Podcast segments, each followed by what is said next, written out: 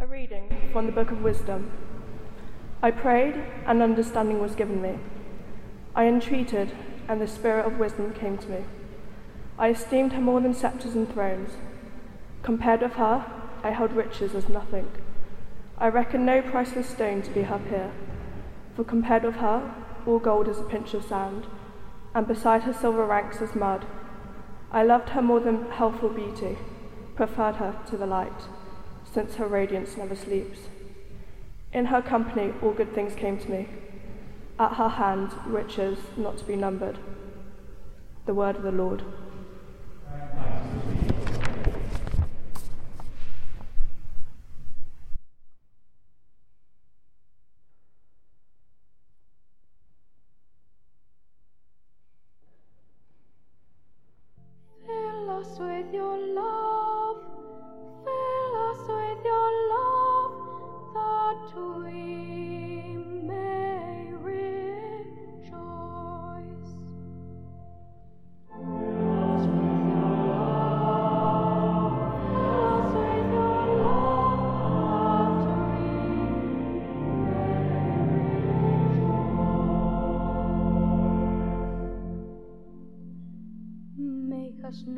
The shortness of our life, that we may gain wisdom of heart.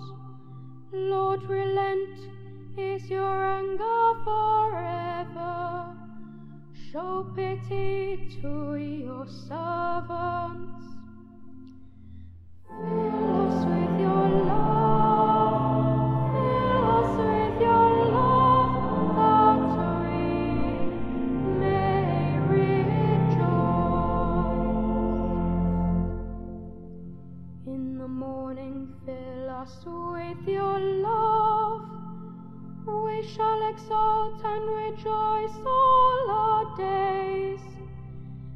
Us joy to balance our affliction.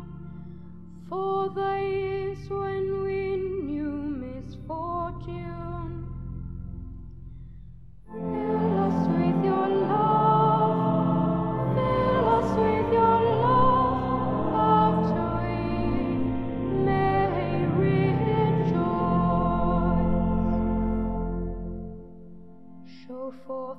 Work to your servants.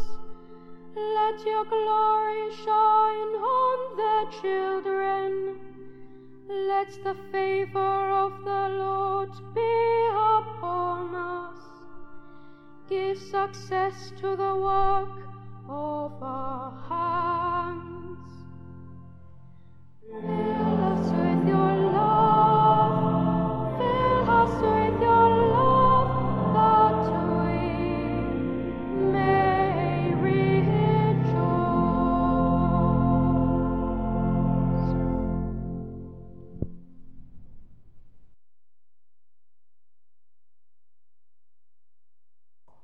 Hebrews. The Word of God is something alive and active. It cuts like any double edged sword, but more finely. It can slip through the place where the soul is divided from the spirit, or joints from the marrow. It can judge the secret emotions and thoughts. No created thing can hide from him. Everything is uncovered and open to the eyes of the one to whom we must give account of ourselves. The word of the Lord.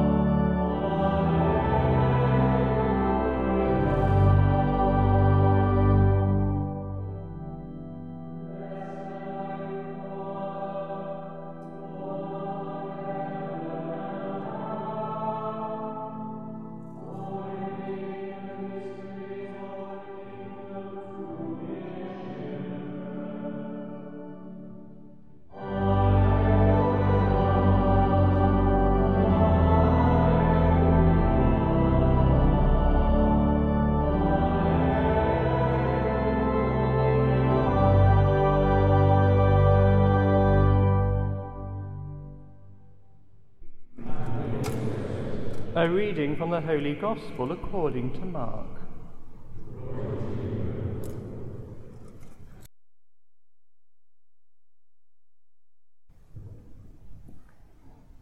Jesus was setting out on a journey when a man ran up, knelt before him, and put this question to him Good master, what must I do to inherit eternal life? Jesus said to him, Why do you call me good? No one is good but God alone. You know the commandments you must not kill, you must not commit adultery, you must not steal, you must not bring false witness, you must not defraud, honor your father and mother. And he said to him, Master, I have kept all these from my earliest days. Jesus looked steadily at him and loved him, and he said, There is one thing you lack. Go and sell everything you own and give the money to the poor, and you will have treasure in heaven. Then come, follow me. But his face fell at these words, and he went away sad, for he was a man of great wealth. Jesus looked round and said to his disciples, How hard it is for those who have riches to enter the kingdom of God. The disciples were astounded by these words, but Jesus insisted, My children, he said to them, how hard it is to enter the kingdom of God. It is easier for a camel to pass through the eye of a needle than for a rich man to enter the kingdom of God. They were more astonished than ever. In that case, they said to one another, Who can be saved? Jesus gazed at them. For men, he said, it is impossible, but not for God, because everything is possible for God. Peter took this up. What about us? he asked him. We have left everything and followed you. Jesus said, I tell you solemnly, there is no one who has left house, brothers, sisters, father, children, or land for my sake and for the sake of the gospel who will not be repaid a hundred times over houses, brothers, sisters, mothers, children, and land, not without persecutions, now in this present time and in the world to come, eternal life. The Gospel of the Lord.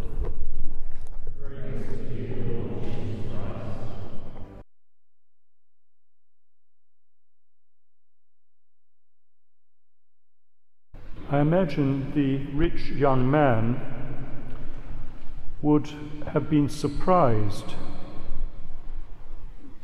at the answer that Jesus gave him in answer to his request, What must I do to inherit eternal life?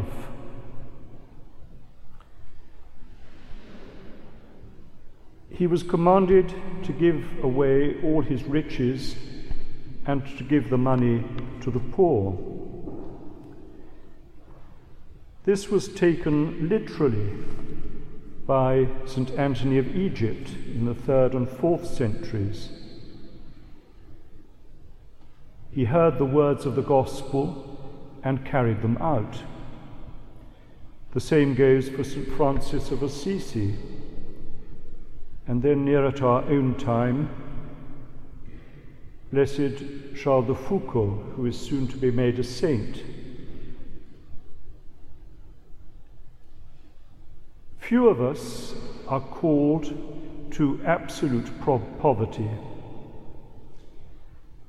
But we must not forget that there are many who have no choice. They are born into it.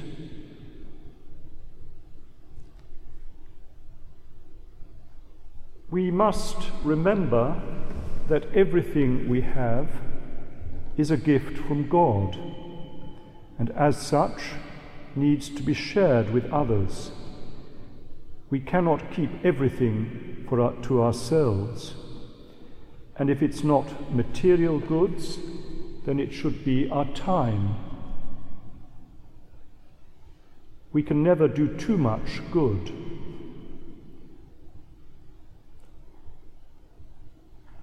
Jesus requires our all.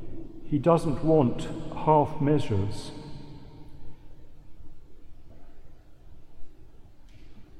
There are those who are called to a life of poverty. The little brothers and sisters of Charles de Foucauld, the friars of the Renewal, a branch of the Franciscans founded in America, who are doing extremely well at the moment and getting many vocations. They literally share their lives with the poor.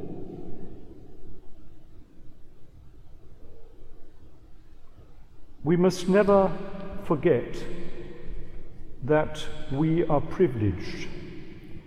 We have been given a great deal, and we need to share that with others.